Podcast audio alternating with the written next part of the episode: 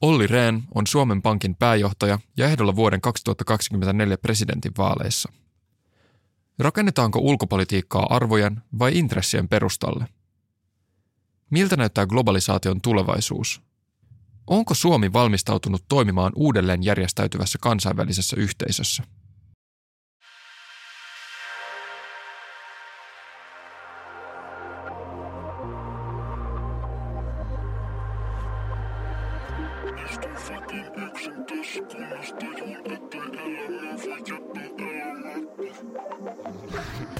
Vaikutusta. Se on muutenkin hassu, että on, on näitä ihmisiä, jotka on niin tarkkoja siitä semmoisesta yksityisestä julkisesta persoonasta, että sit, jos tietää, että kamera käy, niin yhtäkkiä se koko persoon muuttuu. Se on enemmänkin huono merkki kuin hyvä.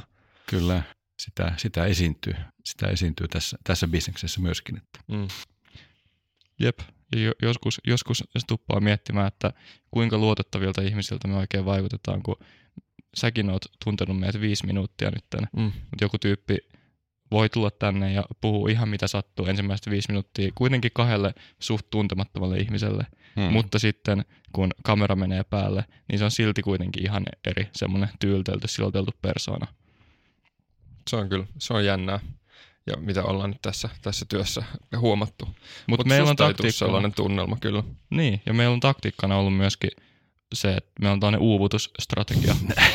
Okay. Et silloin, kun nää, jos nämä kestää yli tunnin, niin yleensä se persona alkaa valumaan pois siinä kolmen vartin kohdalla. Se varmaan toimii, toimii tuolla tavalla. Ja jaksaako kuulijat ja katsojat vielä, vielä pysyä mukana siinä, siinä vaiheessa? Että siinä on jonkin verran heittoa. Esimerkiksi Spotifyssa ja näissä niin kuin podcast-alustoilla ihmiset on semmoisia oikeastaan, että jos ne alkaa tai jaksoa kuuntelee, jos ne kuuntelee sitä vähintään kymmenen minuuttia, niin sitten ne todennäköisesti kuuntelee sen kokonaan loppuun asti. Aivan. Sitten YouTubessa ero on se, että on isompi niin kuin nettomäärä ihmisiä, joka tulee jaksoihin, mutta sitten ne keskivertaiset kuuntelujat jotain kaksikymmentä ja kolmekymmentä minuutin kohdalla.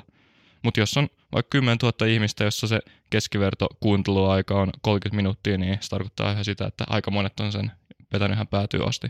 Kyllä, kyllä. Ja se tietysti riippuu siitä, kuinka kiinnostava asia, asia ja henkilö on ja keskustelu on ja niin edelleen. Kyllä. Ja se, se on ihan käsittämätöntä se, myöskin se ajatus, että kun meillä on vaikka yksi jakso, jolla on sataviisikymmentätuhatta näyttökertaa, se on kolme tuntia pitkä, niin että kuinka monta kymmenentuhatta tuntia sitä on kuunneltu. Aivan, aivan. Niin se määrä, mitä me ollaan tuulattu ihmisten aikaa, on ihan valtava.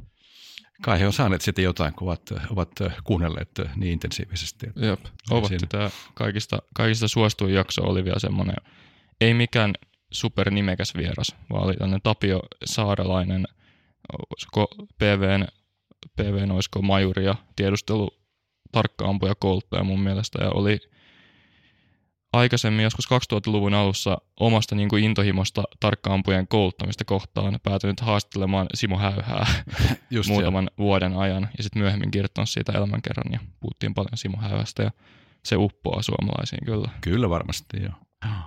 Kyllä. Mut lähtäisikö ehkä eka kuitenkin nyt, ei puhuta Simo Häyhästä, vaan puhutaan susta ja meitä kiinnostaisi. Oliko Simo, Simo Häyhä, oliko hän Kollaalla pääosin? Joo. joo. joo. Eli ajeltiin siis Imatralle. Aivan joo. Imatralle kuvaamaan. Mulla oli vielä semmoinen, että vitsi, tää oli ihan kauheata ajantuhlausta. Me meni koko päivä vaan siihen, että me ajettiin sinne.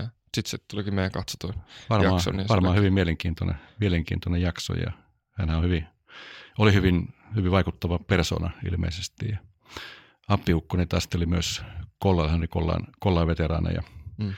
Sissi-pataljoona nelo, nelosessa sivusta varmistajana siellä, siellä ja kulki sitten jatkosodan äh, samassa divisioonassa kuin Väinö Linna toisessa mm. viereisessä mm. rykmentissä. Se oli muistaakseni, Linnan rykmentti oli J R kahdeksan ja, ja Eineri Hakkarainen oli J R yhdeksän, mutta kävivät samat taistelut käytännössä läpi. Ja ei hän omille lapsille juurikaan, juurikaan puhunut tästä, mutta kerran käytiin, kun hän kävi Brysselissä sitten vanhemmilla päivillään, niin oli todennut aikaisemmin Mikkelissä kesämökillä saunalautteella, että voidaan joskus jutella näistä.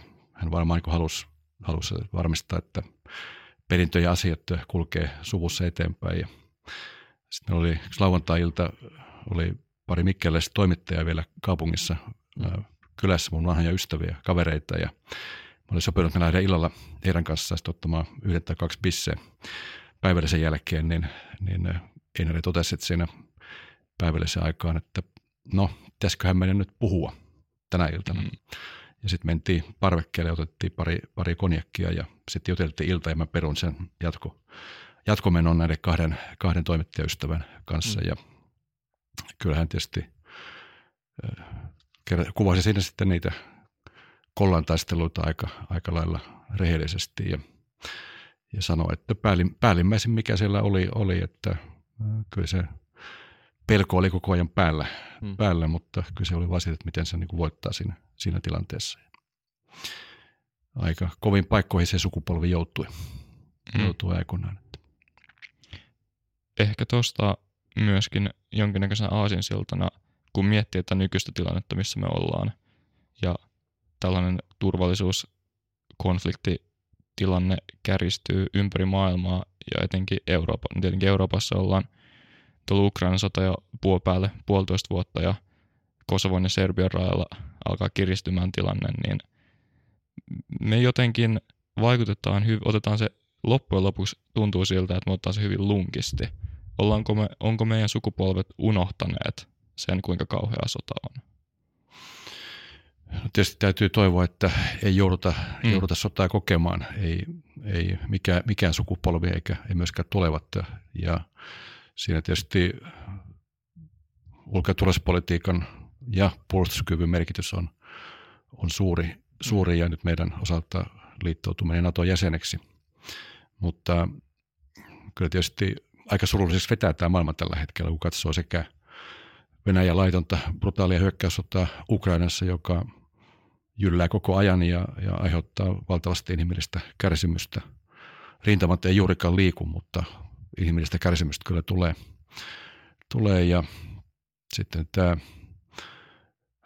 Hamasin, terroristijärjestö Hamasin hyökkäys Israeliin, joka on suurin juutalaisten joukkomurha sitten toisen maailmansodan. Niin kyllä tässä tämä Suomen, Suomen ja Euroopan ympäristö on, on hyvin vaikea ja, ja vaarallinen tällä hetkellä ja kyllä se varmasti useimpien suomalaisten mielessä, mielessä kuitenkin on. Mm-hmm. En, mä, en usko, että hirveän kevyesti ihmiset ottaa. Mä oon kiertänyt nyt kolme ja puoli kuukautta, neljä kuukautta kohta ympäri Suomea koko kesän ja, ja syksyn ja nyt alkava, alkavan talven ja tai alkaneen talven ja, ja kyllä ihmisillä on ennen kaikkea turvallisuuteen liittyvät kysymykset mielessä, Venäjään liittyvät, liittyvät Suomen NATO-jäsenyyteen liittyvät kysymykset ja, ja tietysti myöskin laajemmin tähän kansainväliseen eurooppalaiseen turvallisuustilanteeseen liittyvät asiat mielessä. Mm. Millaista, millaista on ollut, ollut kiertää, kiertää Suomea ja tavata varmasti ihan kaikenlaisia ihmisiä? Kyllä se on ollut hyvin anto, antoisaa tavata, tavata ihmisiä ja käydä ihmisten kanssa keskusteluja mm. ja saada tuntuma siitä, siitä, mitä ihmiset eri puolilla Suomea, Suomea äh, ajattelevat sekä Suomen ulko- ja turvallisuuspolitiikasta ja kansainvälisistä asioista, että toisaalta myöskin, myöskin Suomen äh, omasta tilanteesta, siitä eri puolesta ja kahtiajaosta, mikä meillä tällä hetkellä vallitsee. Että, että mä oon kulkenut sen jälkeen, kun ilmoittauduin ehdokkaaksi tai kerroin, että olen valmis, valmis ehdokkaaksi tasavallan presidentin vaaleissa, niin vähän ne juhannusta, niin mä olen kulkenut Porin Suomi-areenalta mm. Mikkelin Saint Michel raveihin oman, oman, omiin lapsuusmaisemiini maailman nopeimmalle raviradalle ja Oulun rotuaarilta aina Joensuun taiteiden yöhön, joen, joen yöhön ja Stadin Narinkatorilta äh, Varsinais-Suomen Vehmaan kauniisiin maisemiin. Että kyllä tämä on ollut hyvin antoisaa, antoisaa aikaa tutustua taas uudelleen Suomeen perusteellisesti mm. perin juuri. Ihmisten niin kun, poliittinen turhautuminen saattaa olla nyt aika paljon korkeammalla kuin mitä se on ainakaan meidän tota, elinaikana ollut. Niin oletko sä kohdannut yhtään tällaista niin kun, turhautumista? Miten sä määrittelet turhautumisen? Epäluulo poliitikkoihin, epäluulo siihen, että valtiojohto pystyy vaikuttamaan tähän tilanteeseen, missä me ollaan, ja että valtiojohto ali, alisuoriutuu ja johtaa tämän maan turmioon ilman, että siihen voi kansalainen vaikuttaa. Tämä on oikeastaan aika usein esiintyvä ilmiö, jos miettii eri, eri vaiheita, niin aikoinaan Suomen maaseudun puolue esimerkiksi syntyi, syntyi tavallaan ensimmäinen mm. populismin alta Suomessa, syntyi siitä turhautumista, mikä tuli tuhatyhdeksänsataakuudenkymmenen luvun rajusta rakenne, rakennemuutoksesta, maalta, maalta muutosta ja Ruotsiin, Ruotsiin muutosta ja, ja muista, muista ongelmista, varsinkin Pohjois- ja Itä-Suomessa. Ja se oli se ensimmäinen turhautumisen aalto ja sen jälkeen on tullut ainakin, ainakin pari. En vähättele sitä ollenkaan, ei suinkaan, mutta toisaalta jos ajattelee valtiojohtoa ja ajattelee tasavallan presidenttiä, niin presidentti Niinistöhän on, on valtavan suosittu mm. tällä hetkellä ja arvo, arvostettu myöskin. Ja isoimman asian valtiojohto viimeisen kahden vuoden aikana hoiti mielestäni hyvin taitavasti, eli, eli siinä vaiheessa kun Venäjä ryhtyi äh, ajamaan etupiiriajattelua ja jo ennen sodan syttymistä äh, vuoden kaksikymmentäyksi lopulla ilmaisi, että Suomen ja Ruotsin ei pitäisi harkita NATOon liittymistä. Ja sitten syttyi sota helmikuussa Venäjän laiton, laiton hyökkäys, aggressio Ukra- Ukrainaan. Niin sen jälkeen äh, kansa päätti muuttaa tahtotilansa. Eli tavallaan Suomen, Suomen politiikan linja kyllä muuttui, niin kuin hyvin tiedetään. Vaihdoimme sotilaallisen liittoutumattomuuden liittokunnan jäsenyyteen, mutta kansaa ei vaihdettu. Hmm. Eli kansa teki sen päätöksen, sen tahtotilan muutoksen. Se meni läpi, läpi yhteiskunnan ja se antoi hyvin vankan ja yhtenäisen tuen valtiojohdolle, joka sitten toimi mielestäni hyvin taitavasti, nopeasti ja taitavasti siinä tilanteessa sekä presidentti että, että hallitus ja myöskin eduskunta ja puolue, puolueet siinä tilanteessa. Ja, ja kun miettii tilannetta helmikuun lopulla tai maaliskuussa kaksituhattakaksikymmentäkaksi ja katsoo tilannetta tällä hetkellä, niin ei tässä tietenkään mitään hurraamista ole. Tämä on valtavan vaarallinen tilanne monessa suhteessa, mutta Suomi on kuitenkin pystynyt tekemään todella merkittävän muutoksen ulko- ja turvallisuuspolitiikassa ää, aika sujuvasti ja vakaasti nyt viimeisen puolentoista vuoden aikana. Mm. Miten sanoisit kuitenkin, mainitsit, että on aika vahva luottamus jotenkin presidenttiä kohtaan, mutta sitten myöskin tuossa ehkä ensimmäisessä puheenvuorossasi puhuit siitä, miten tavallaan pitäisi löytää tapoja kirjaa tämmöistä niin kasvavaa polarisaatiota ja ihmisten eripuraa takaisin yhteen joksikin, varmaan joksikin yhdeksi suomalaiseksi suunnaksi, niin koetko sä, että minkälaisena ongelmana sä pidät tätä ihmisten mielipiteiden erojen sellaista yksisuuntaista ehkä jopa kasvua, joka ei, ei tietenkään huono asia, että ihmisillä on erilaisia mielipiteitä, mutta sitten kun ne ihmiset, jollain, jotka on eri vaikka mielipideleireissä, siirtyy toisistaan niin kauaksi, että he eivät oikein pysty enää käymään edes dialogia keskenään ilman, että se on, on jokin tavallaan alla oleva oletus siitä, että se toinen puoli on paha ja se toinen puoli haluaa meille tälle puolelle jotain pahaa.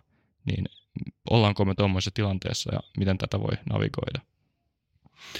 Kyllä tämä on mielestäni hyvin hankala, hankala ja surullinenkin asetelma Suomessa, tämä, tämä kahtiajako, polarisaatio, joka tällä hetkellä meillä vallitsee. Ja, ja, ja se on niin kuin itse kuvasit myöskin, niin se on sillä tavalla haastava asetelma, kun asiaa pohtii, että yhtäältä ainakin itse kannatan vahvasti avointa yhteiskuntaa ja, ja sananvapautta ja, ja vapaata keskustelua.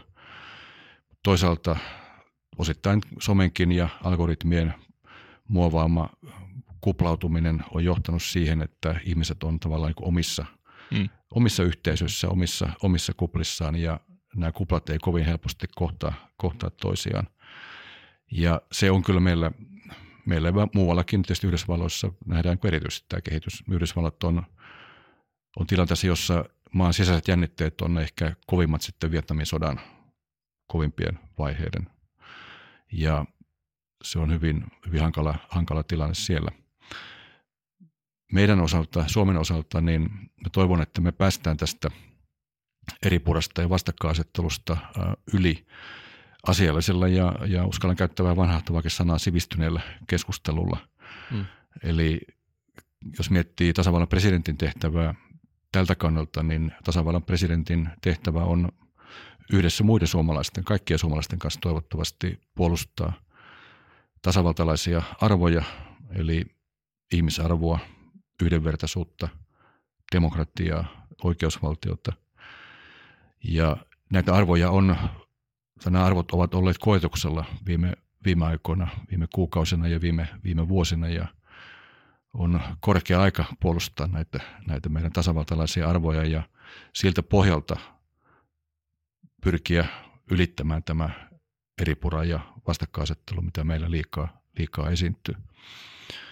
Meillä on Suomessa, suomalaisessa kansanperinteessä on yksi, yksi kaunis sanonta, joka on mielestäni edelleenkin ihan, ihan pätevä, eli arvaa oma tilasi, anna arvo toisellekin. Musta se on edelleenkin ihan, ihan pätevä ja, ja validi äh, näkökulma siihen, millä tavalla meidän tulisi meidän omaa sisäistä elämää suomalaisessa yhteiskunnassa viedä eteenpäin. Toisiaan kunnioittain käydä, käydä keskustelua, ei loukata mitään väestöryhmiä, ei mitään, mitään sijaa rasismille Suomessa. Ja myöskin itse asiassa kansainvälisessä kanssakäymisessä hyvä ohjenuora, vaikkakin tietysti realismin nimissä on todettava, että varsinkaan itänaapurimme ei, ei noudata tällaisia pelisääntöjä eikä, eikä myöskään muutoin kansainvälistä oikeutta tällä hetkellä. Mutta Suomen ohjenuoraksi se on aika hyvä, että kannattaa tietää oma tilansa, tuntea oma tilansa ja, ja arvostaa myöskin muita, sillä yleensä pääsee, pääsee aika pitkälle ja pääsee eteenpäin sekä omassa yhteiskunnassa että myöskin, myöskin maailmanpolitiikassa. Mitä presidentti voisi Suomessa konkreettisesti tehdä tämmöisen eripuran ja polarisaation vähentämiseksi? No, tämä liittyy keskusteluun arvojohtajuudesta ja arvojohtajaksi ei ei tuosta vaan julistauduta, mm. vaan sen aseman voi ansaita painavilla ja punituilla puheenvuoroilla. Mielestäni presidentin tulee käyttää punittuja puheenvuoroja kansallisesti isoista kysymyksistä, jotka liittyy Suomen nykytilaan ja, ja tulevaisuuteen. Ja pyrkiä myöskin keskustelemaan poliittisten päättäjien kanssa, miksei myöskin työmarkkinapäättäjiä, kansalaisjärjestöjen ja muiden, muiden toimijoiden kanssa, kolmannen sektorin äh, yhteisöjen järjestöjen kanssa, jotta kyettäisiin luomaan sellaista ilmapiiriä, joka on mieluummin toivoa rakentava, tule, tulevaisuutta vahvistava kuin, kuin että käydään, käydään keskenämme, keskenämme toistemme kimppuun. Yksi esimerkki muuten on kysymys äh, ilmastokysymyksistä ja, tai ilmasto, ilmastopolitiikasta, metsä- ja nieluasioista. Hmm. Me on käyty, ottamatta nyt kantaa yksityiskohtiin, ei edes kaikkia niitä tunnekaan sinänsä, sinänsä, mutta me on käyty viime vuosina aika kovaa keskustelua Suomen sisällä nielu- ja metsäpolitiikasta, kun taas jos miettii ilmastonmuutosta ja ilmastonmuutoksen hidastumista, ilmastotavoitteiden saavuttamista, niin kyse on nimenomaan globaalista ongelmasta. Mm-hmm. Ja Suomi on vertailussa, niin Suomi on muiden Pohjoismaiden kanssa, Ruotsin ja Tanskan kanssa, me ollaan Euroopan kärkeä vihreässä siirtymässä, energiatalouden vihreässä siirtymässä ja uusiutuvan energian hyödyntämisessä. Ja Eurooppa on maailman kärkeä tällä kentällä. Me saadaan vaikka seisoa päällämme täällä, täällä Pohjolassa ja ilmastonmuutos ei hidastu, ellei me, me saa Kiinaa, Intiaa, Indonesiaa, Brasiliaa ja muita suuria nousevia talouksia mukaan näihin ilmastotalkoisiin. Ja sen takia panostaisin kyllä hyvin paljon kansainväliseen ilmastodiplomatiaan, missä me on oltu alisuorittajia. Hmm. Osittain sen takia, että me on keskitytty tähän sisäiseen kärhämöintiin täällä, täällä Suomessa. Ja tuosta sisäisestä kärhämöinnistä vielä, mitä ehkä presidenttikin voi tehdä, niin yksi isoimpia haasteita ja se, missä tämmöinen yhteisymmärryksen rakentaminen muuttuu melkeinpä mahdottomaksi, on silloin, kun ihmiset alkaa puhumaan eri kieltä, eli kieli tavallaan politisoituu. Eli käytetään sanoja, jotka tarkoittaa sitten eri, eri ihmisillä eri asioita. Ja jopa ilmastonmuutos tai ilmastokriisi on, on yksi tällainen. Ja se on, toi on, toi on sellainen haaste ja sellainen kynnys, joka pitää ylittää ennen kuin sitä keskustelua edes voidaan käydä. Koska kun sitä keskustelua Kyllä. käydään eri sanoilla, niin silloin se eri, äh, niin kuin ym, eriävä ymmärrys vaan vahvenee. Kyllä. Niin, niin presidentti voi tarjota vastauksia niihin polttaviin, polttaviin teemoihin sellaisella tavalla, että ne sanat saa jonkunnäköisen yhteisen merkityksen, koska se platformi on niin, on niin suuri. Tämä on erittäin tärkeä, tärkeä näkökulma ja tämä liittyy nimenomaan siihen, että meillä tulisi kansakuntana olla, silloin kun me käydään yhteiskunnallista keskustelua, niin ensimmäinen askel asialliseen keskusteluun on se, että meillä on edes yhteinen tilannekuva asioista. Ja mä pidän hyvin tärkeänä tieto- ja tutkimusperusteista päätöksentekoa niin, että meillä on faktat, tosiasiat, ollaan kondiksessa, meillä on samanlainen faktapohja ja myöskin aika pitkälle samanlainen analyysi siitä, mitä, mitä vaikutuksia sillä on. Sen jälkeen me voidaan tehdä erilaisia arvovalintoja ja se on, se on sitten kansanvallan, se on demokratian pelikenttää, mutta on tärkeää, että meillä on yhteinen tieto ja, tietopohja ja tutkimusperäinen perusta noja, noja sille, että mitä me keskustellaan. Ja ympäristö- ja ilmastokysymyksiin tämä kyllä liittyy sillä tavalla, että jos katsotaan ilmastonmuutoksen etenemistä mm. ja vaikka nyt Pariisin sopimuksen tavoitteiden valossa, jotka on siis, pitäisi pystyä pysäyttämään siis maailman yhdessä, kansainvälisen yhteisön, kaikkien valtioiden yhdessä pitäisi pystyä pysäyttämään ilmastonmuutoksen eteneminen vähintään kahteen celsiusasteeseen, siis mm-hmm. lämpöasteeseen lisää nykyisen verrattuna ja mieluummin, se varsinainen tavoitehan on puolitoista mm-hmm. astetta. Niin tällä hetkellä viime vuoden lopulla tehty, tehdyn arvion mukaan siis yhdistyneiden kansakuntien ympäristöohjelma, joka nyt on kuitenkin kaikkein luotettavin näistä eri, eri toimijoista, niin Y K:n ympäristöohjelmankin mukaan me ollaan tällä hetkellä noin kahden ja puolen seitsemän asteen uralla mm. ilmastonmuutoksen etenemisessä. Ja monet muut tutkijat, kuten esimerkiksi kanadalainen Václav Smil, joka on mun asteikossa, arvoasteikossa hyvin korkealla, hän on kahdeksankymppinen Manitoban yliopiston maantieteen professori ja ja tekee valtavan arvokasta tutkimusta energiataloudesta ja ympäristökysymyksistä, niin hänen arvionsa on saman, samaa luokkaa, että noin kahden puolen seitsemän asteen uralla ollaan tällä hetkellä. Ja kyllä se näkyy, näkyy tietysti metsäpaloina, tulvina ja, ja se alkaa näkymään myöskin siirtolaisvirtoina aikanaan. Ja tämä tulee olemaan todella iso kysymys seuraavan, seuraavien vuosien, seuraavan kymmenen kaksikymmentä vuoden aikana. Ja tämä minusta tarkoittaa myös sitä, että meidän pitää paitsi keskittyä ympäristömuutoksen, ilma, ilmastonmuutoksen hidastamiseen, niin myöskin, myöskin varautua sen mm. aiheuttamiin seurauksiin, mm. koska monet niistä seurauksista on jo tavallaan ikään kuin diskontattu tai ne on jo niin kuin se, ne tulee selvästi toteutumaan, että me ei tule tavoittaa näitä, saavuttaa näitä tavoitteita ihan siinä mielessä kun, tai siinä mitassa kuin mitä me asetettiin vaikka vuonna kaksituhattaviisitoista Pariisissa. Kyllä. Ja no, meillä olisi varmaan noin, meillä on aika pitkä lista asioita, mä haluankin tämän käydä läpi. Halutaan kuulla sun elämästä ja varmaan puhu, puhua myöskin tämmöisiä polttavia aiheita on tietenkin nyt tämä maailman turvallisuustilanne ja ehkä jopa Euroopan, Euroopan turvallisuustilanne ja tämmöinen Euroopan, Euroopan unionin ja Euroopan alueen yhtenäisyys ja mi, mi, miten tavallaan integroituneita Euroopan unionin valtioiden pitäisi olla yhdessä. Onko on keskustelua ollut? Ei nyt viime aikoina toisaalta enää, mutta on aina välillä yritetty keskustella esimerkiksi Euroopan yhteisestä armeijasta tai Euroopan unionin yhteisestä puolustusjoukoista, tällaisista. Niin näistä meillä olisi aika kattava, se, kattava setti kysymyksiä, mutta voitaisiin ehkä ennen sitä antaa sulle pieni lahja. Niin, joo, joka mikäli istuu myöskin tähän kestävyysteemaan ihan, ihan hyvin. Mäpä ojennan sen sulle. Jep. Okei, okay. Eli tuossa tulee, näin. tulee noin sulle ihan ikioma Havu-kello. Havu on tämmöinen oulainen, oulainen kello, kellofirma, joka tekee puusta erilaisia tuotteita. Eli sulla on kädessä siinä havukorpi, joka on havun tommonen puinen automaattirannekello. Eli kuten siitä, se on vähän tiukasti siellä, mutta sen saa sieltä pois, jos sitä haluaa katsoa lähempää. Mutta kuten Joo. siitä näkee siitä tavallaan kello, kellotaulusta, niin siinä on semmoinen aukko siinä alhaalla, jos sitten kun sen laittaa päälle sen kellon, niin oikeasti näkee, kun se koneesta hakkaa siellä. Ja se on tosiaan se on niinku aika, aika vaikuttava, vaikuttavan näköistä. Me aina välillä, me ei olla tommosia saatu, me ei olla tarpeeksi tärkeitä, meillä on erilaiset havukellot, mutta aina toimistolla välillä noita lahjakelloja katsellaan ja se on tosi, tosi miele- miellyttävän näköinen ja toivottavasti pidät siitä, koska nämä on semmoinen oulainen perheyritys, joka puusta valmistaa erilaisia vastuullisia tuotteita.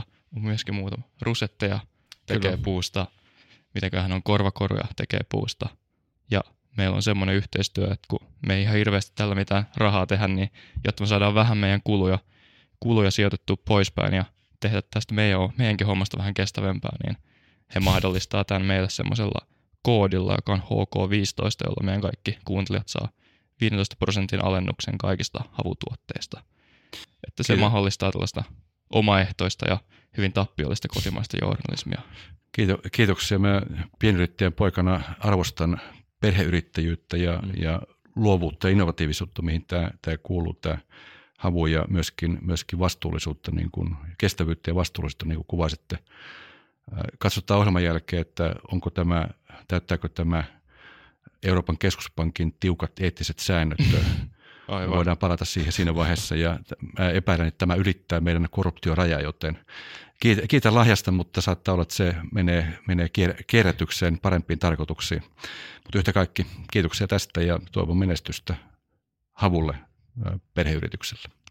Vaikka Olli joutuikin kieltäytymään hienosta havukorpikellosta, niin sä voit kuitenkin tukea meidän omaehtoista intohimoprojektia ja napata viidentoista prosentin alennuksen kaikista havutuotteista koodilla H K viisitoista osoitteessa double-u double-u double-u piste havuwatches piste com. Mitäs? Tästä eteenpäin me... Sä voisit käydä sulkemaan ton oven. Jep. Ja joo, sitten, sitten voidaan... Tämähän on ollut kiinnostava tämmönen alku. Tota, tää lähti tälleen luonnollisesti liikkeelle tää keskustelu, mikä oli musta oikein, oikein mukava. Me oli Matin kanssa, kun me, me aloitettiin tää helmikuussa, me ollaan nyt tehty yli... Ja siellä tuli...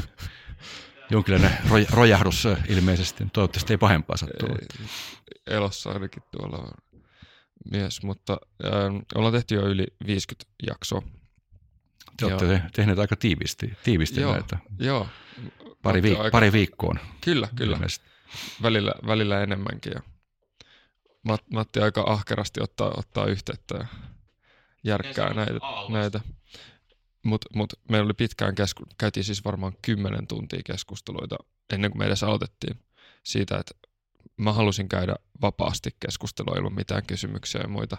Ja Matilla oli taas sitä ajatus semmoisesta niin kuin haastattelullisemmasta ää, järjestelystä. Ja sitten me, me lopulta tajuttiin nyt, kun me ollaan täällä tehty, että, että turha sitä oli edes, edes miettiä, koska... Jos se keskustelu menee, niin sitten se menee. Jos on tota, hyvät kysymykset, niin kysymykset vähintäänkin toimii semmoisena help- helppona runkona. Että jos se keskustelu alkaa jotenkin hidastua, niin ainakin on paljon uusia, paljon hyviä, hyviä aiheita, jotka on jo valmiiksi muotoiltu.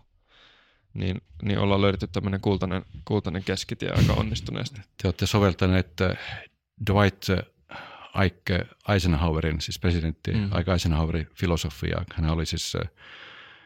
sotilasjohtaja, kenraali ja Normandian maihinnousun johtaja ja myöhemmin Yhdysvaltain presidentti. Ja hän totesi aikoinaan, että plans are worthless, planning is everything. Hmm.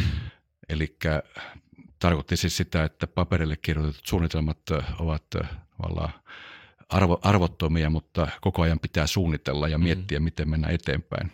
Mulle se tarkoittaa sitä, että minusta on erittäin hyvä filosofia ja mä kannatan, kun mä olen entinen suunnittelusihteeri myöskin, myöskin tehtäviltä, niin mä olen harrastanut suunnittelua ja strategista suunnittelua nuoruudessani ja nykyisinkin.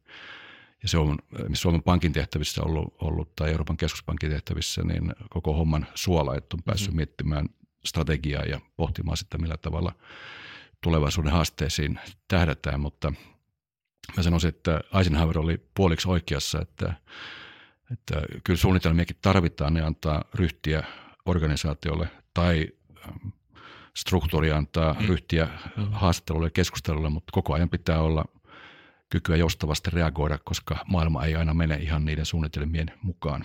Ja sen takia pitää koko ajan harrastaa semmoista skenaarioharjoitusta omassa päässään ja, ja tehdä sitä suunnittelua mm. joka hetki, millä tavalla vastataan niihin päälle tuleviin haasteisiin. Tuosta suunnittelusta, niin no, kes- keskuspankit on tämmöinen suunnittelun kehto melkein, koska on, on semmoinen vapaus, että kun tehdään suunnitelmia, niin niitä voidaan myöskin, myöskin usein toteuttaa, mutta sitten se, mistä ihmiset saattaa olla huolissaan, on juuri se reagointi, että reagoidaanko oikealla, oikealla tavalla. Ja semmoinen, mitä monilla suomalaisilla on huolena, on, on se, että kun me ollaan euro, euromaa, niin meillä ei ole oma, omaa keskuspankkia, eikä meillä ole juuri mitään, mitään tota, valtaa, eikä välttämättä kykyä vaikuttaakaan siihen, mitä keskus, keskuspankki, Euroopan keskuspankki tekee, että toimiko se Suomen. Mä, mä en kyllä koe sitä tällä tavalla, mutta jatka vaan. Öö, mä, mä kuvailen nyt sitä mun ymmärrystä tästä tota, epäluuloisuudesta euroa kohtaan. Eli että se, se haittaa Suomen autonomiaa ja ö, auktoriteettia ja saattaa mahdollisesti to, toimiessaan muiden maiden eduksi niin toimia ö, Suomen haitaksi. Niin mitä sä sanoisit näille ihmisille, joilla tällainen epäluulo on, kun et näe sitä tällä tavalla? No ensinnäkin, jos miettii sitä, millä tavalla Euroopan keskuspankki tekee, tekee päätöksiä, mm. niin Euroopan keskuspankki on, on nyt yli kaksikymmentä maan, maan muodostaman, kaksikymmentä maan ja, ja E K P-johtokunnan muodostaman neuvosto. Ja neuvostossa päätökset tehdään niin, että jokaisella kansallisella keskuspankilla on siellä äänioikeus, siis vaikuttamisen mahdollisuus, vaikuttamisen oikeus ja äänioikeus. Ja mä en ole siinä Euroopan keskuspankin neuvoston pöydässä koskaan kokenut mitään vaikuttamisvajetta. Mm. Eli päätökset tehdään tietysti koko euroaluetta koskien, mutta päätökset tehdään nimenomaan neuvostossa, jossa kaikilla kaksikymmentä kansallisen keskuspankin pääjohtajalla on oma äänensä ja oma vaikutusvaltansa, ja siitä se päätös sitten muodostuu.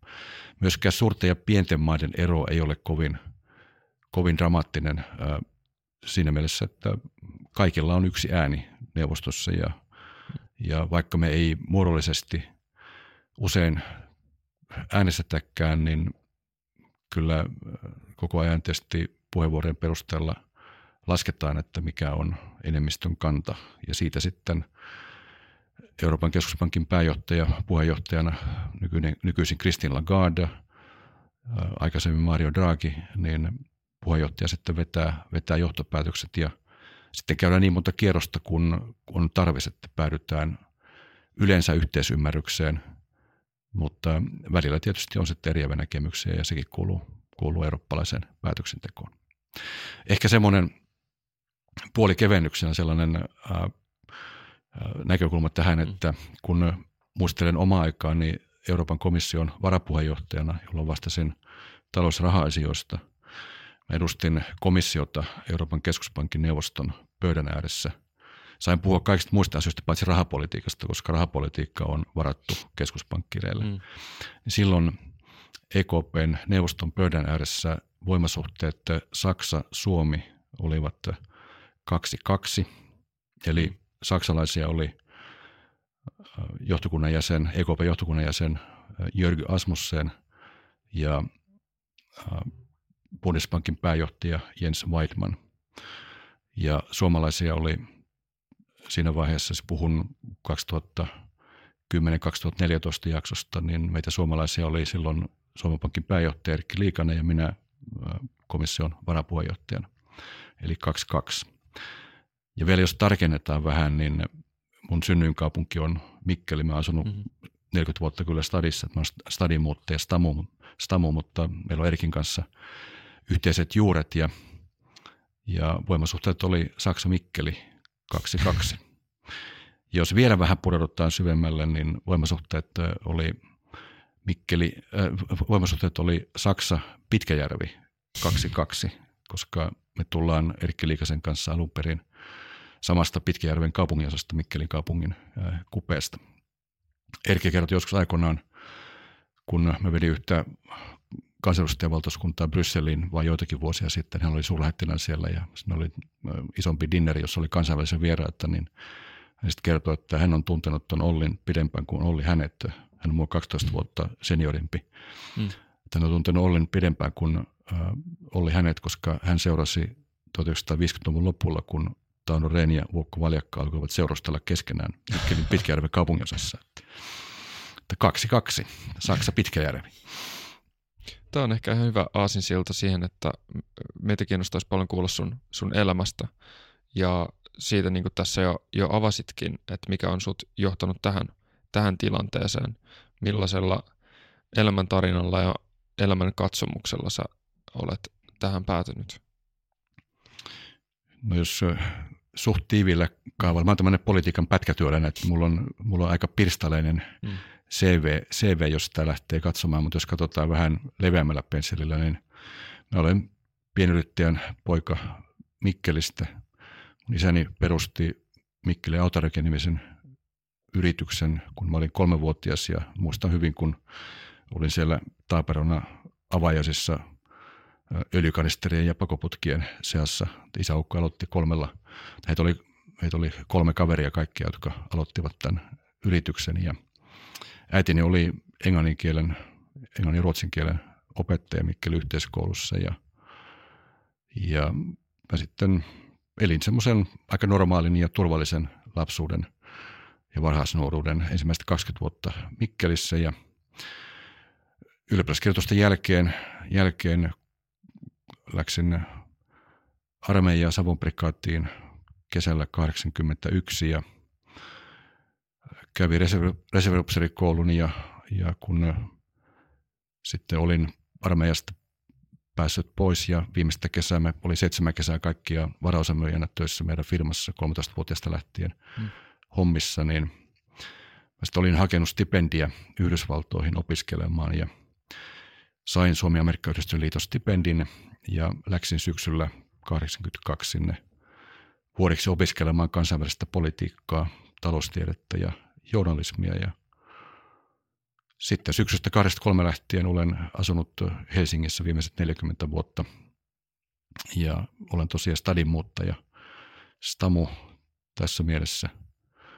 Ja olen toiminut kansanedustajana, ministerinä, Euroopan parlamentin jäsenenä ja kymmenen vuotta Euroopan komission jäsenenä ja myös, myös varapuheenjohtajana ja siellä hoidin sekä ulkopolitiikkaa että talouspolitiikkaa, eli, eli, eli laajentumiskomissaarina vastasin osaltani E U:n ulkopolitiikasta Kaakkois-Euroopassa.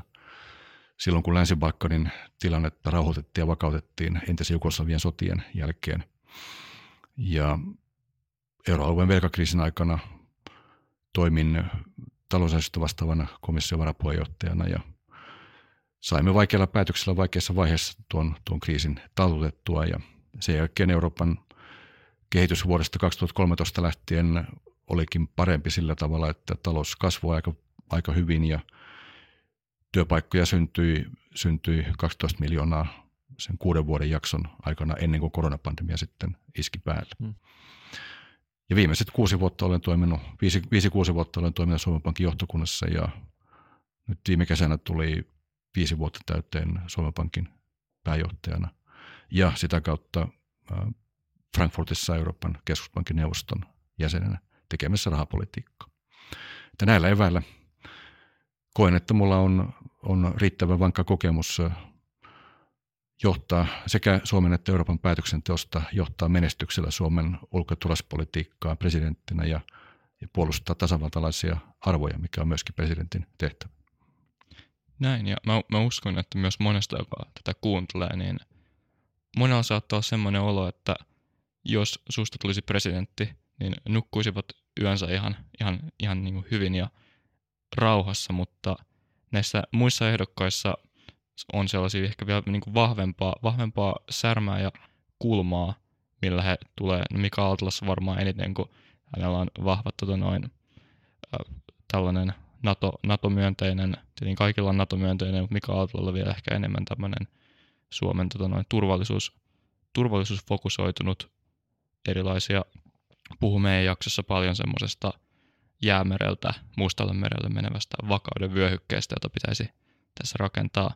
Mutta mikä, mikä sä uskot, että on semmoinen tekijä, joka kaikista selkeiten erottaa sua tästä joukosta, kun meillä on niin paljon niin hyviä ehdokkaita tällä hetkellä mukana? Minusta on parempi, että kansalaiset itse arvioivat meidän, mm. meidän eroja, ja mä oon siinä ihan vakavissani, että meillä on, meillä on kokenut ja, ja oppinut kaarti ehdokkaita, ja se on tietysti suomalaisten, suomalaisten etu. Me ollaan, eletään hyvin vaikeaa ja vaarallistakin aikaa, ja siinä mielessä on tietysti tärkeää, että presidentti on kokenut luotettava ja, ja vakaa päättäjä. Ja omalta osaltani voin, voin sanoa, että mä olen tosiaan toiminut pitkään Suomen ja Euroopan päätöksenteossa sekä ulko- ja turvallisuuspolitiikan että raha- ja talouspolitiikan kentällä. Ja mä olen joutunut aika vaikeisiin paikkoihin ja, ja olen niistä, niistä pystynyt, niissä pystynyt tekemään päätöksiä, nopeita ja harkittuja päätöksiä paineiden alaisena. Mut on, on aika monessa liemessä, liemessä keitetty, ja olen pystynyt tosiaan tekemään vaikeissakin paikoissa nopeita ja, ja pääosin harkittuja päätöksiä. Tämän lisäksi mä tunnen Suomen perijuurin läpi kotaisin. Mä olen vuosikymmenet eri tehtävissä kulkenut ympäri Suomea. Mä tunnen sekä etelän kasvukeskukset että, että maakuntien, maakuntien Suomen. Ja ei sitäkään ole haittaa, että paitsi että on tehnyt ulko- ja turvallisuuspolitiikkaa, on tehnyt myöskin raha- ja talouspolitiikkaa. Että meillä on ennenkin ollut, ollut talousihmisinä tunnettuja henkilöitä, jotka on valittu presidentiksi. Tulee mieleen esimerkiksi Mauno Koivisto ja, ja Sauli Niinistö, jotka tunnettiin nimenomaan talouspolitiikan päättäjinä ennen kuin heistä tuli tasavallan presidenttejä. Että näillä eväillä mä ajattelen, että pystyn kyllä menestyksellä johtamaan Suomen ulko- ja turvallisuuspolitiikkaa ja, ja myöskin rakentamaan rakentamaan kansallista eheyttä yhdistävänä tekijänä, kokoavana voimana. Näin mäkin ajattelin, että se tavallaan se erottava tekijä, kun tuolta nousisi, voisi olla juurikin tämä hyvin vahva niin kuin talousosaaminen, josta mä haluaisinkin jatkaa, jatkaa sen verran, että nyt on puhuttu, tämä tietenkin menee jossain määrin niin kuin sisäpolitiikan puolelle, mutta ei, ei, ei pelkästään, mutta on puhuttu paljon Suomen taloustilanteesta ja velkaantumisesta, tämmöisestä velkakierteestä, ja nyt on joku päälle sata viisikymmentä miljardia euroa valtion velkaa, niin miten sä suhtaudut tähän, ja näetkö sä, että presidentillä on jonkinnäköinen rooli myöskin tämmöisen, ainakin mulle negatiiviselta vaikuttavan tilanteen eheyttämisessä? Kyllä tasavallan presidentin on oltava myös terveen talouden puolesta puhuja. Hmm. Ja jatkuvan velkaantumisen varaan, varaan ei voida rakentaa kestävää, kestävää yhteiskuntaa, ja se liittyy myös Suomen kriisin kestävyyteen. Eli kun tulee tilanteita päälle, jossa, jossa joudutaan esimerkiksi investoimaan puolustusvoimiin merkittävästi niin kuin tällä hetkellä, ja, ja kun meillä on, on haasteita sisäisesti yhteiskunnassa sosiaalisen oikeudenmukaisuuden näkökulmasta, niin silloin olisi paljon parempi, että meillä on vankka perusta taloudessa. Ja se tarkoittaa myös sitä, että presidentin tulee olla yrittämisen ja työntekemisen arvojen puolesta puhuja. Mä oon saanut kotonta perheyrityksenkin kautta ja sen työyhteisön, työtoverien kautta, niin sellaisen perusta, jonka pohjalta haluan kyllä puhua yrittämisen ja työntekemisen arvostuksen puolesta ja kannustimien puolesta. Tämän lisäksi kriisinkestävyyteen liittyy myös se, että meillä pitää olla riittävän omavarainen ruoantuotanto ja riittävän omavarainen energiatalous. Ja tämän jälkimmäisen osalta, jos miettii, niin on kyllä tärkeää, että Suomen energiapolitiikan pitkä linja on nojannut kahteen, kahteen pääpilariin. Tämä on sekä energiatalouden huoltovarmuuden kannalta että ilmastotavoitteiden kannalta tärkeä asia. Eli että meillä on panostettu päästöttömään ydinvoimaan, ja Olkiluoto kolmonenkin nyt lopulta myllyttää sähköä. Ja tämän rinnalla on panostettu vuosikausia kotimaiseen uusiutuvaan energiaan, josta pääosa on metsäpohjaista biomassaa, mutta kasvavassa määrin tuulivoimaa, jota rakennetaan varsinkin länsirannikolla ja läntisessä Suomessa, ja myöskin pikkuhiljaa aurinkoenergian rooli alkaa, alkaa kasvaa. Eli tämä viisas energiapolitiikan pitkä linja on ollut valtavan tärkeä siinä, että me kyettiin viime talvena edes kohtuullisen kustannuksen irtautumaan Venäjän fossiilisesta energiasta. Kun katsotaan kansallista turvallisuutta, niin meidän tulee katsoa sekä ulko- ja turvallisuuspolitiikkaa, jossa me on tehty nyt tärkeät päätökset NATO-jäsenyydestä, ja seuraava askel tulee olemaan kahdenvälinen puolustussopimus Yhdysvaltain kanssa, joka käytännössä mahdollistaa avun saamisen ja vastaanottamisen kriisitilanteessa, sotilaallisen avun vastaanottamisen kriisitilanteessa. Ja se pitää nähdä ratkaisuna eikä, eikä ongelmana, tai osana ratkaisua eikä, eikä ongelmana Suomen turvallisuuden kannalta. Ja tämän lisäksi rinnalla on vahvistettava edelleen meidän kriisinkestävyyttä ja sitä kautta huolehdittava tavallaan yhteiskunnan, yhteiskunnan kokonaisturvallisuudesta. Mm. Mitä mieltä, kupin tonne. Tämä on ehkä vähän laajempi, laajempi kysymys, menee tämmöiseen isoon kuvaan maailman tämänhetkisestä tilanteesta. On ollut kahdenlaista, mä ainakin rekisteröinyt kahdenlaista ajattelua tästä no, suurvaltojen tilanteesta maailmasta, jossa toinen on ehkä semmoinen, että me ollaan tämmöisen kaksituhattaluvun tai kaksituhattaluvun alun ja kylmän sodan jälkeisen globalisaation ja liberaalin demokratian kasvun jälkeen siirtymässä ehkä uudelleen, on uudelleen rakentumassa semmoiset blokit niin kuin lännen ja idän välillä, jossa sitten luonnollisesti Yhdysvallat on toisella puolella ja nyt ehkä Venäjä, mutta ehkäpä sitä enemmän Kiina olisi toisella puolella. Ja molemmat hakee, hakee erilaisia vaikuttamiskeinoja ja niin kuin geopoliittista valtaa sitten näillä tässä perifere- periferia-alueilla. Ja sitten toinen, toinen näkökulma olisi se, että ei oltaisi blokkiutumassa, vaan oltaisiin siirtymässä semmoiseen maailmaan, jossa on yhä niin kuin vähemmän, vähemmän semmoista järjestelmäisyyttä, ei ole semmoisia blokkeja, vaan kaikki on ikään kuin, kaikki tahtoo olla omia tämmöisiä niin kuin vapaita toimijoita, ja niitä suhteita luodaan vähän niin kuin ristiin. Et esimerkiksi, no, BRICSissä on sekä Intia ja Kiina, mutta sitten on olemassa muita, mä nyt en saa mieleen niitä lyhennettä, mutta puolustusyhteistyöorganisaatioita ja tällaisia. Mm, H C O. Esimerkiksi. Shanghai, Shanghai Cooperation Organisation. Jep, jep. Mutta sitten myöskin Intia on, on, on muita tämmöisiä yhteistyöorganisaatioita, joissa Intia on sitten Yhdysvaltojen kanssa. Että nämä niin kun ei ole selkeää välttämättä enää, että missä ne blokit menee. Niin m- miten, miten sä näet tämän kehityksen ja mikä on Suomen rooli tämmöisen nyky, nykymaailmassa? Tässä on erilaisia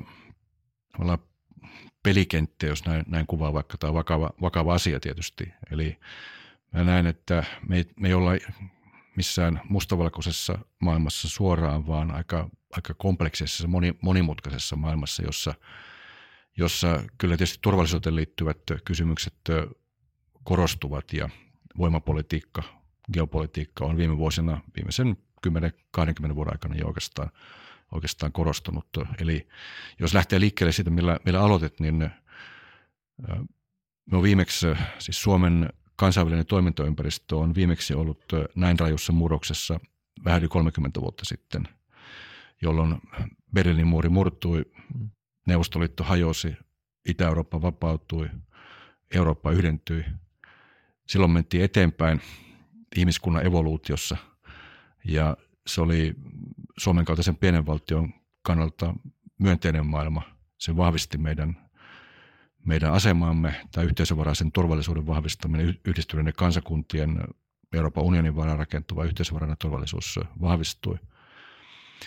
Tällä hetkellä me kuljetaan ikävä kyllä pikemminkin peruutusvaihteella, eli tämä Venäjän laiton brutaali hyökkäyssota, Hamasin terroristi-isku isku Israelissa ja siitä seurannut sota Lähi-idässä ja myöskin Etelä-Kiinan meren Taiwanin ympärillä valitsevat jännitteet Kiinan ja Yhdysvaltain välillä. Kaikki tämä on merkinnyt voimapolitiikan paluuta, mikä on Suomen kaltaisen pienen valtion kannalta paljon vaikeampi maailma. Mutta siinäkin pitää pystyä navigoimaan ennakoivalla otteella ja vakaalla kädellä ulko- ja turvallisuuspolitiikassa.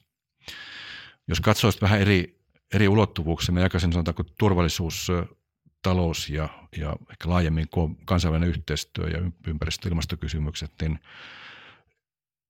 turvallisuuspolitiikan näkökulmasta me eletään jonkinlaista toista kylmää sotaa tai ollaan ainakin toisen kylmän sodan partaalla, eli länsi ja Eurooppa yhtäältä ja Venäjä ja Kiina toisaalta ovat hyvin jännitteisessä suhteessa ja niin kuin tiedetään, Ukrainassa käydään veristä sotaa ja on hyvin paljon mahdollista tätä tai ilmeistä tätä vastakkainasettelu lännen ja Venäjän tai liberaalin demokratian ja autoritaaristen hallintojen välillä voi kestää pitkään, jopa, jopa vuosikausia tai vielä, vielä pidempään. Toinen kenttä on sitten talous.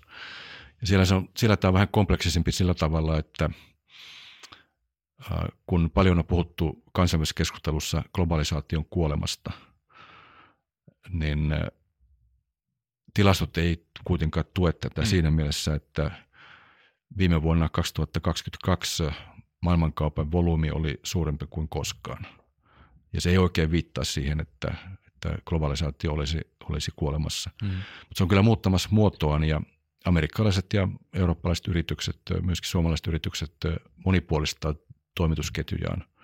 Esimerkiksi Kiinan, Kiinan sijaan niin haetaan muita toimittajia, Indonesia, Vietnam, niin edelleen usein, usein Aasiasta, tai sitten tuodaan tuotantoa myöskin äh, lähemmäksi omaa maata tai omaan maahan, äh, missä myöskin robotisaatio ja automatisaatio äh, mm. saattaa, saattaa auttaa. Ja kolmas kenttä on sitten kansainvälinen yhteistyö, joka on tietysti kärsinyt näistä molemmista, molemmista seikoista johtuen. Mm. johtuen ja yhdistyneiden kansakuntien asema on tällä hetkellä paljon heikompi kuin mitä se on jossain vaiheessa ollut. Ja se on suuri synti ja häpeä. Ja Suomen näkökulmasta on tärkeää, että me sitkeästi pyrimme, samalla kun huolehdimme omasta kansallisesta turvallisuudestamme, muun muassa NATO-jäsenyydelle ja pitämällä huolta omasta kansallisesta puolustuskyvystä, niin samalla on, on tärkeää, että me jatkamme sitkeästi ja sisukkaasti työtä kansainvälisen yhteisön ja yhteistyön vahvistamiseksi, jota tarvitaan sekä turvallisuus- ja rauha- ja turvallisuuden kysymyksissä että ympäristö- ja ilmastokysymyksissä. Yksi. Nyt, nyt mä menen, mä menen haastavalle alueelle. Mut, um, Sekin on sallittu. Anna palaa vaan. No, lähinnä haastavalle sen takia, että mä en tiedä, miten mä asettelen tämän kysymyksen niin kuin järkevästi. Mutta vaikka on käyty enemmän globaalia kauppaa, niin globaali kauppa on ö, enemmän uhattuna kuin mitä se oli vaikkapa yhdeksänkymmentäluvulla. Kyllä. Pitkälti sen takia, että Yhdysvallat ei enää millään realistisella tavalla turvaa, turvaa sitä, koska heillä ei ole siihen resursseja. Eli tämä, tämä kylmän sodan aikainen lupaus globaalin kaupan ylläpidosta on, sitä ei, se on, se on jätetty taakse. Niin se olisi, se olisi aika helppoa tässä, kun jännitteet kiristyy niin, että se kauppa katkeaa hyvinkin nopeasti, koska meritiet ei ole millään tavalla turvattu. Että, ja tässä on nyt tehty, on tehty innovaatioita sen kanssa vaikka, että miten voidaan kiertää Afrikkaa, että sitä nyt kierretään semmoisessa jonossa. Ja on, on niin kuin tapoja päästä tuon ympäri, mutta se on, on ihan realistinen mahdollisuus, että kiristyneessä maailmantilanteessa niin toi, toi niin kuin vähenee tosi dramaattisesti ja tosi nopeasti. Että et toi, toi on ehkä yksi niistä, tai toi olisi yksi semmoinen vasta-argumentti tuohon, mitä äsken puhuit niin kuin globalisaatiosta. Ja sitten mitä tulee tähän tällaiseen niin kuin presidentin asemaan ulko, ulkopolitiikassa ja sitten kuvailit tätä tällaista liberaalia maailmantilannetta ja nyt tämmöistä kiristyneempää maailmantilannetta ja Matti puhui siitä, että valtiot vetäytyy ja kääntyy sisäänpäin, niin yksi mitä mä, tai se oli toinen näistä kahdesta niin kuin mahdollisesta tavasta nähdä tämä nykytilanne ja tällaisessa tilanteessa, jossa valtiot harjoittaa niin kuin tämmöistä real, realpolitiik-näkemystä, niin silloin yhteistyö valtioiden välillä vaatii sitä, että molemmat, molemmat ö, valtiojohtajat edustaa tämmöistä kovaa, kovaa linjaa. Eli jos, maailma, jos jännitteet kiristyvät, niin, niin johtajien pitää olla jotenkin vahvoja ja olla valmiita tekemään todella vaikeita päätöksiä. Versus sitten, jos me katsotaan tätä tämmöistä mm, li, liberaalimman aikakauden ja yhteistyön johtajuutta, niin silloin se keskittyy kaikennäköiseen jyrkin taloudelliseen ja siltojen rakentamiseen. Niin miten sä näkisit tämän, tämän tota, no, aika, aikamoisen hihalyysin, mitä mä tässä heitin? Pari kolme pointtia mm. tästä. Ensinnäkin, kun katsoo talouden globalisaatiota, niin sä oot ihan oikeassa siinä, että tällä hetkellä tämä tilanne on hyvin haavoittuva ja, ja maailmankauppa voi kärsiä merkittävästi, mm. jos esimerkiksi Yhdysvaltain ja Kiinan välillä, väliset jännitteet muuttuvat kylmästä sodasta jonkinlaiseksi konfliktiksi. En lähde nyt arvailemaan minkä tyyppiseksi konfliktiksi, mutta jos Etelä-Kiinan merellä äh, tulee, tulee iso kriisi, jonka kautta kulkee kymmeniä prosentteja maailmankaupasta, samoin kuin energia, energiasta, niin sillä tulee olemaan suuret vaikutukset myöskin Eurooppaan ja sitä kautta Suomeen. Sen takia on tärkeää, että me vähennetään riippuvuuttamme Kiinasta ennen, ennen kaikkea kriittisten materiaalien, kriittisten teknologioiden ja kriittisten materiaalien osalta. Viittaan lääketeollisuuteen, piinsiruihin, puolijohdeteknologiaan ja ja myöskin moniin kriittisiin mineraaleihin, samoin kuin ammoniakkiin, joka mm. on aika maalliselta kuulosta, mutta se tarvitaan ruoantuotantoa lannoitteiden, lannoitteiden kautta. Eli meillä on Euroopalla yleensä ja Suomella myöskin, myöskin haasteet tässä, ja sen takia meidän tulee sekä kansallisesti että yhdessä muiden Euroopan maiden kanssa vahvistaa meidän omavaraisuuttamme tai sanotaan huoltovarmuuttamme, ja, ja Euroopassa sitten käytetään termiä strateginen autonomia, joka on aika pitkälle sama ajatus kuin mikä Suomessa on, on huoltovarmuuden nimellä tunnettu. Eli tämä on yksi, eli vähennetään riippumuksia ja riskejä Kiinasta kriittisten teknologian ja materiaalien avulla. Toinen kulma on se, että kun Yhdysvaltain ja Kiinan välillä kauppasuhteet on jännittyneet, nyt tulee, tuli kesällä viisi vuotta siitä, kun Yhdysvallat Trumpin aikana käynnisti aktiivisen kauppasodan Kiinan kanssa. Mm. Ja tämä on heijastunut Yhdysvaltain ja Kiinan kauppaan kyllä, mutta Euroopan unioni on pystynyt huolehtimaan aika hyvin meidän kaupallisista edustamme siinä mielessä, että meillä on yrityksillä pääsy Yhdysvaltain markkinoille, Kiinan markkinoille, ja sitten E U:lla on neljänkymmenen valtion kanssa kahdenväliset vapaakauppasopimukset. Ja se, mikä tässä suomalaisessa keskustelussa on välillä häirinnyt, on se, että kun meillä mahtuu vain yksi asia agendalle kerrallaan, mm. niin ymmärrettävästi se on ollut NATO-jäsenyys, mutta samalla ei pidä unohtaa, että Euroopan unioni antaa suomalaisille yrityksille ja sitä kautta työpaikoille valtavan tärkeän kauppapoliittisen selkänojan tässä pirstaloituvassa maailman, maailmantaloudessa. Eli ainakin nämä, nämä näkökohdat tulee Tulee tästä kyllä, kyllä selkeästi, selkeästi mieleen tästä sun pohdinnastasi. Hei, ja sori keskeytyksestä. Meille ei kukaan kerro kelle tai mistä saa ja ei saa puhua, vaan me uskomme siltojen rakentamiseen antamalla reilu mahdollisuus erilaisille ihmisille ja ajatuksille. Tämä ei tee meistä järin houkuttelevaa tai turvallista yhteistyökumppania, mutta kun joku päättää uskoa meihin, me halutaan, että se luottamus palkitaan. Havu on suomalainen perheyritys, joka myy uusiutuvasta luonnonmateriaalista, eli puusta, tehtyjä Suomessa suunniteltuja tuotteita. Koodilla H K viisitoista saat kaikista Havun kelloista, korvakoruista ja ruseteista viidentoista prosentin alennuksen sekä aina ilmaisen toimituksen, ja tuet samalla omaehtoista suomalaista journalismia. Käy tsekkaamassa mallistoa osoitteessa double-u double-u double-u piste havuwatches piste com ja hyödynnä viidentoista prosentin alennus koodilla H K viisitoista. Niinistön, Niinistön puheisiin Ukrain, Ukrainan sodasta, erityisesti liittyen tähän, että tuletko puhumaan Putinin kanssa puhelimessa, niin tuli Venäjältä vastaus, joka oli pitkälti ivallinen, joka se näkökulma oli pitkälti tämä. Suomella ei ole minkäänlaista roolia Ukrainan sodan niin kuin rauhan, rauhanneuvotteluiden tai minkään, minkäänlaisen vaikutuksen kanssa, ja Suomi on valinnut puolensa ja Suomen kannattaisi olla hiljaa. Ja vähintäänkin vaikka ei olisi, niin sillä olisi mitään väliä, koska Suomella ei ole mitään vaikutusvaltaa. Tämä oli ehkä se niin kuin viesti tuolta idästä. Niin miten, miten sä näet, näet tämän ja miten, miten tuohon kannattaisi suhtautua? Venäjä on itse valinnut eristäytymisen tien sillä, että se käynnisti laittoman brutaalin hyökkäyssodan Ukrainassa. Ja taustahan me tiedetään, pitkälti kyse on Putinin ja muun Venäjän eliitin näkemyksestä siinä, että he pyrkivät palauttamaan jonkinlaisen historiallisen mission autenttisen Venäjän, johon heidän mielestään kuuluu paitsi itse Venäjä, niin myöskin Valko-Venäjä ja, ja Ukraina.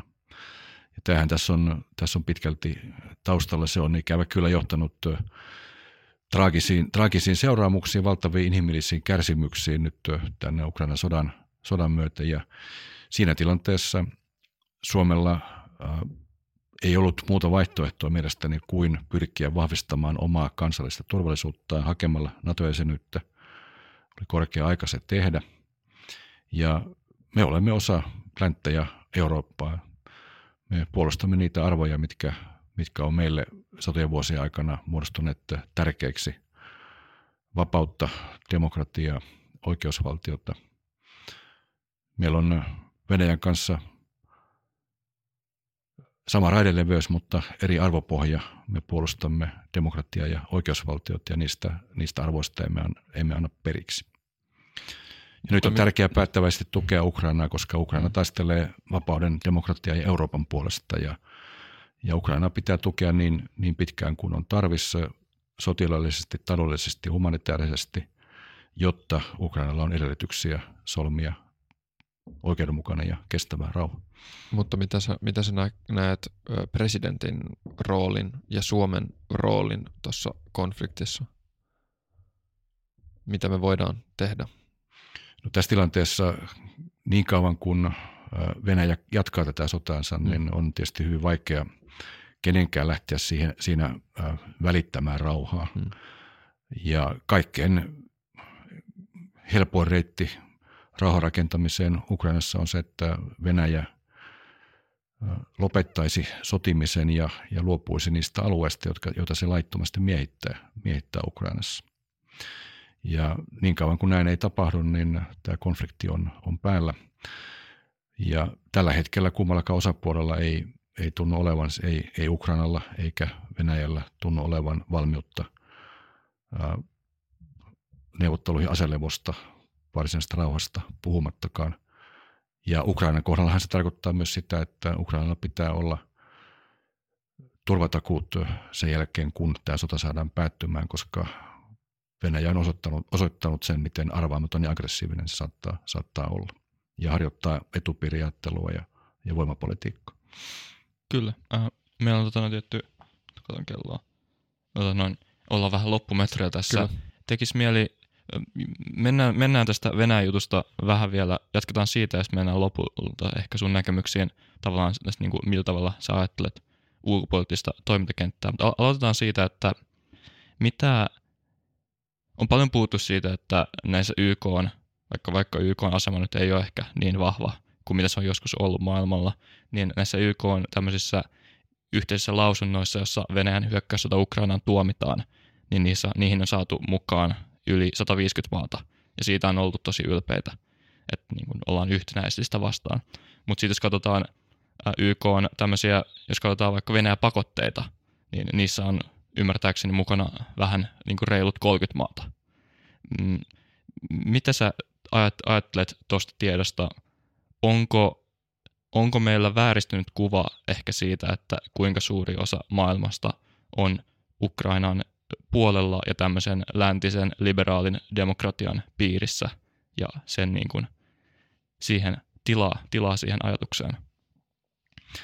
Monilla saattaa, saattaa olla se mielikuva, ehkä syntyy, syntyy kun katsoo tätä tavallaan Euroopan näkökulmasta ja mm. Suomenkin näkökulmasta, mutta se on ihan totta, mitä kuvasit, että jos katsoo numeroiden valossa ja katsoo globaalista näkökulmasta, niin kaikki maat eivät jaa tätä käsitystä ja siinä taustalla kyllä vaikuttaa. Sen verran olen, olen tietysti toiminut sekä G kaksikymmentä-ryhmän jäsenenä että myöskin G seitsemän-ryhmän jäsenenä, joka on läntisten suurvaltojen yhteistyöfoorumi.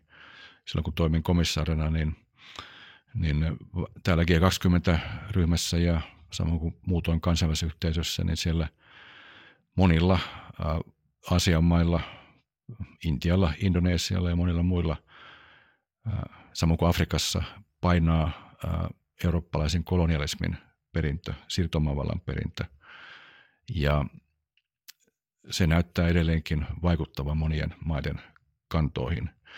Suomellahan ei ole tällaista, tällaista perintöä, ja siinä mielessä me ollaan aika, aika hyvässä asemassa rakentamaan yhteyksiä globaaliin, niin sanottuun globaaliin etelään, ja meidän kannattaa mielestäni kyllä rakentaa uusi strategia yhdessä Euroopan unionin kanssa, yhdessä Yhdysvaltain kanssa, ja toimia aktiivisesti globaali etelän suuntaan, jotta me saamme enemmän ymmärtämystä niille tavoitteille, sekä näille kansainvälisen rauhan ja turvallisuuden tavoitteille liittyen Ukrainaan esimerkiksi tai erityisesti, ja tämän lisäksi myöskin ympäristö- ja ilmastotavoitteille, jotta, jossa me tarvitsemme näitä globaali etelän maita mukaan talkoisiin.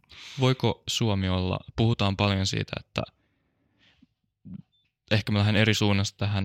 Välillä tuntuu siitä, kun me ollaan niin keskittyneitä meidän tällaisiin sisäisiin ongelmiin Suomessa, niin me ajatellaan itseämme tämmöisenä mukavana, kivana hyvinvointivaltiona, jos asiat on ihan jees, mutta on ongelmia. Me ollaan yhdessä, täällä pohjoisessa viiden miljoonan asukkaan maana ja mietitään omia asioitamme. Ei oteta ehkä huomioon sitä kulmaa, että me ollaan loppujen lopuksi yksi maailman kehittyneimmistä maista. Meillä olisi kaikki mahdolliset niin kuin valmiudet olla valtavasti ikään kuin kokoamme suurempi maa, olisi sitten viennin tai teknologian tai diplomaattisten suhteiden rakentamisen, rauhan välittämisen kentällä. Tuosta tulee mieleen Martti Ahtisaaren perintö.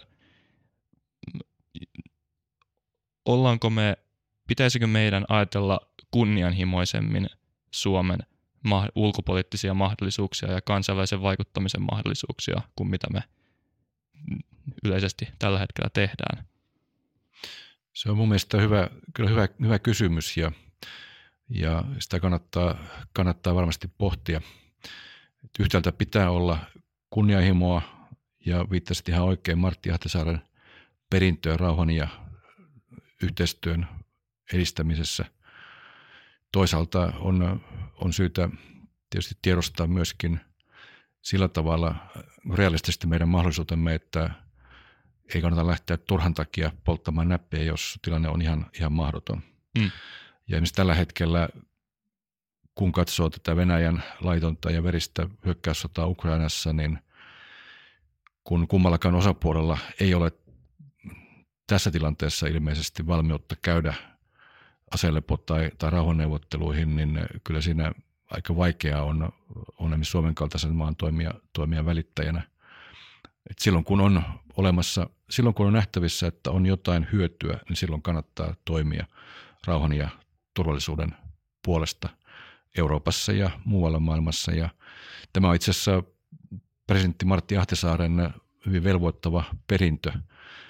Osallistuin hänen, hänen kutsumanaan Oslossa juhlallisuuksiin, kun hän sai Nobelin rauhanpalkinnon ja se oli varmasti yksi elämäni hienoimpia hetkiä, kun sain olla todistamassa kansainvälisen suuren suomalaisen saamaa, saamaa tunnustusta. Ja Martti Ahtisaaren perintö tuli silloin siinä puheessa kyllä hyvin vahvasti esiin. Hän, hän korosti sitä, että rauhan rakentamisessa ei koskaan pidä antaa periksi. Että kaikki konfliktit on periaatteessa ratkaistavissa, jos on, on kykyä ja, ja tahtoa niiden, niiden ratkaisemiseen. Se on aika kunnianhimoinen lausunto, mutta ilman, että meillä on korkeita, korkeita tavoitteita, niin me ei koskaan päästä eteenpäin rauhan, rauhan ja yhteistyön kentällä. Ja siinä mielessä kyllä Kyllä, nyt kun olemme itse asiassa muuten huomenna on Y K:n päivä, kun tästä nauhoitetaan tätä Yhdistyneiden kansakuntien päivä kahdeskymmenes kymmenettä, niin kannattaa kyllä muistaa se, että vaikka Suomen kannalta ensisijasta on tietysti meidän kansallisen turvallisuutemme varmistaminen ja kokonaisturvallisuutemme ylläpitäminen, niin sen rinnalla meidän tulee sitkeästi jatkaa työtä Euroopan rauhan turvallisuuden ja, ja globaalin yhteistyö ja rauhan, rauhan puolesta. Se on se Martti Ahtisaaren velvoittava perintö.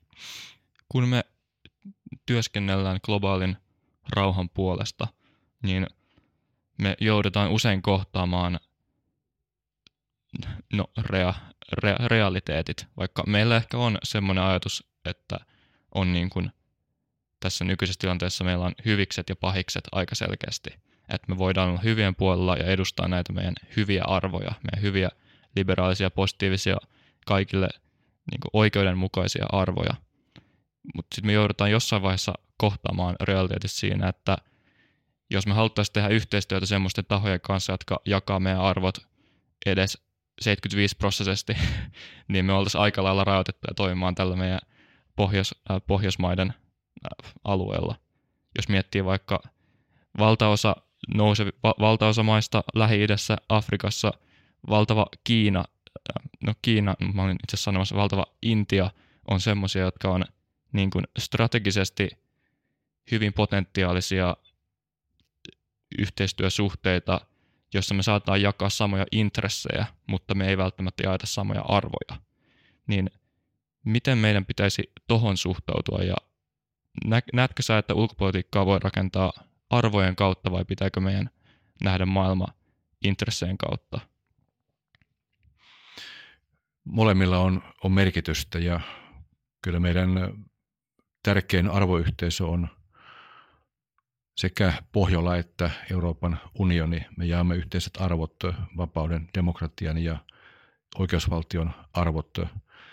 Ja esimerkiksi kun työskentelin E U:n laajentumiskomissaarina, niin meillä oli näiden arvojen pohjalta aina ja on edelleenkin tiukka ehdollisuus siinä, miten maa pystyy ensin saamaan kenties lähentymissopimuksen, kuten vaikka Serbia, ja miten sen jälkeen sitten maa voi, voi lähentyä Euroopan unionin jäsenyyttä, niin kuin esimerkiksi Kroatia on, Kroatia on tehnyt.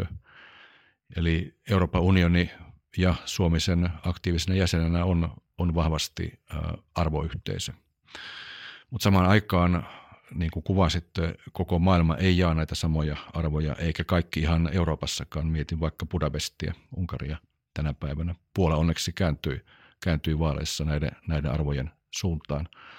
Ja sen takia meidän tulee esimerkiksi, palaan, palaan jälleen tähän hyvin tärkeään ihmiskunnan kohtalon kysymykseen, eli, eli ilmastonmuutokseen. Eli kun me työskentelemme kansainvälisen ilmastodiplomatian parissa, niin silloin ei välttämättä tarvitse jakaa kaikkia samoja arvoja Kiinan tai, tai ehkä edes Intian, joka on sinänsä demokratia Intian kanssa, tai Indonesian, Brasilian, Argentiinan kanssa. Riittää se, että meillä on yhteisiä intressejä ja kansainvälisen ilmastopolitiikan näkökulmasta näiden yhteisten intressien eli ihmiskunnan pelastamisen nojalla on, on mahdollista ja pitää olla mahdollista hakea yhteisiä ratkaisuja. Okei. Uh, tämä on ehkä, taas voinut olla hyvä ensimmäinen kysymys, mutta tämä on vähintään yhtä hyvä viimeinen kysymys. Kuka on sun esikuvasi presidenttinä? Mä oon vähän huono fanittamaan. Mulla on liian, liian vahva tieteellinen maailmankuva. In science we trust. Mutta jos nyt joku presidentistä on syytä mainita, niin nostan, nostan kyllä esiin yhden presidentin, jonka työtä ei aina ole arvostettu ihan niin paljon kuin pitäisi mielestäni. Ja, ja hän on Suomen tasavallan ensimmäinen presidentti Karlo-Juho Ståhlberg, joka oli Suomen perustuslain äh, tekijä ja, ja kansallisen eheyden rakentaja vuoden tuhatyhdeksänsataakahdeksantoista kansalaissodan jälkeen, vapaus- ja kansalaissodan jälkeen. Ja kun miettii Suomen historiaa sotien välisenä aikana, niin kyllähän pääosa Eurooppaa silloin kääntyi joko fasismiin tai sitten myöhemmin, myöhemmin kommunismiin ja demokratia oli hyvin ahtaalla. Ja se oli ahtaalla vielä toisen maailmansodankin jälkeen, aikana ja jälkeen.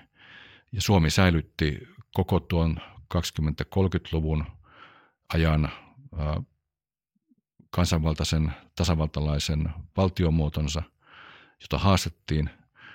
Ja tässä Ståhlbergin perustuslaki ja hänen poliittinen toimintansa presidenttinä oli äärimmäisen tärkeää. Ja, ja pidän tärkeänä, että me pidämme mielessä Ståhlbergin perin. Mä kävin katsomassa perheeni kanssa, vaimoni tyttäreni kanssa, tämän kansallisteatterin ensimmäinen tasavaltanäytelmän, joka hyvin kuvaa sitä työtä, miten sekä äärivasemmiston että äärioikeiston paineessa Ståhlberg pystyi keskivoimien ja sosiaalidemokraattien yhteistyöllä pitämään Suomen vakaassa kurssissa ja huolehtimaan kansallisesta eheydestä, mikä sitten oli valtavan arvokasta, kun Neuvostoliitto hyökkäsi syksyllä kolmekymmentäyhdeksän Suomeen.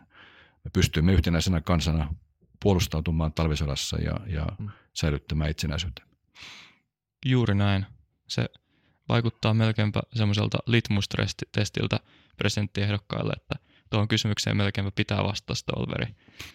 Ja siitä perinnöstä puheen ollen, niin meillä on pian tulossa jakso Ståhlbergin elämästä, niin sitä odotellessa. Kyllä. Mä uskon, että se on, just niin kuin sanoit, niin liian, liian huonosti tunnettu aivan valtava vaikutus ja mahdollistaa, että me ollaan, keitä me nyt tänä päivänä ollaan. Kyllä, ja kun ollaan puhuttu polarisaatiosta, niin äh, ollaan kyllä hyvinkin kaukana siitä tilanteesta, mihin siitä puun ja kuoren välisestä paikasta, josta Ståhlberg löysi itsensä, jos halusi pitää Suomen oikeusvaltiona, niin siinä joutui luovimaan aika valtavien toimijoiden kanssa. Ja meillä toivottavasti tulee jossain vaiheessa ulos. Meillä on niin paljon jaksoja pankissa tässä äänitettynä, että, mutta meillä on Suomen myöskin tästä sisällissodasta. Ja se on valtavan, valtavan kiinnostava ja varmaan hyvä alustus tuohon Ståhlbergiin.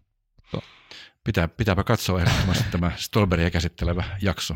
Ja tämä, me täytetään teidän kampanjatoimiston mailit niillä linkeillä. Okei, okay. Kiitoksia. Joo, mutta kiitos, kiitos tästä keskustelusta. Sun, sun pitää tästä rientää seuraaviin, seuraaviin tota, kokouksiin ja muuhun toimintaan, mutta kiitetään tästä hetkestä, mitä, mitä annoit meille. Jep. Kiitos, kiitos samoin. Päiväohjelma on hyvin suunniteltu, että siirrytään seuraaviin haasteisiin ja hyvää jatkoa, jatkoa teille ja kiitoksia keskustelusta ja kiitoksia katselijoille ja kuuntelijoille, että pysytte mukana. Joo, tämä on oikein. Ja voimia, voimia tota noin, kampanjaan. Kiitoksia. Varmaan tuossa, toivottavasti ei tule hirveän kylmä talvi nyt, saatte jonkin verran, eikö vaan seisoskella? Kaivotaan se viikonlopuksi. Kaivotaan se viikonlopuksi.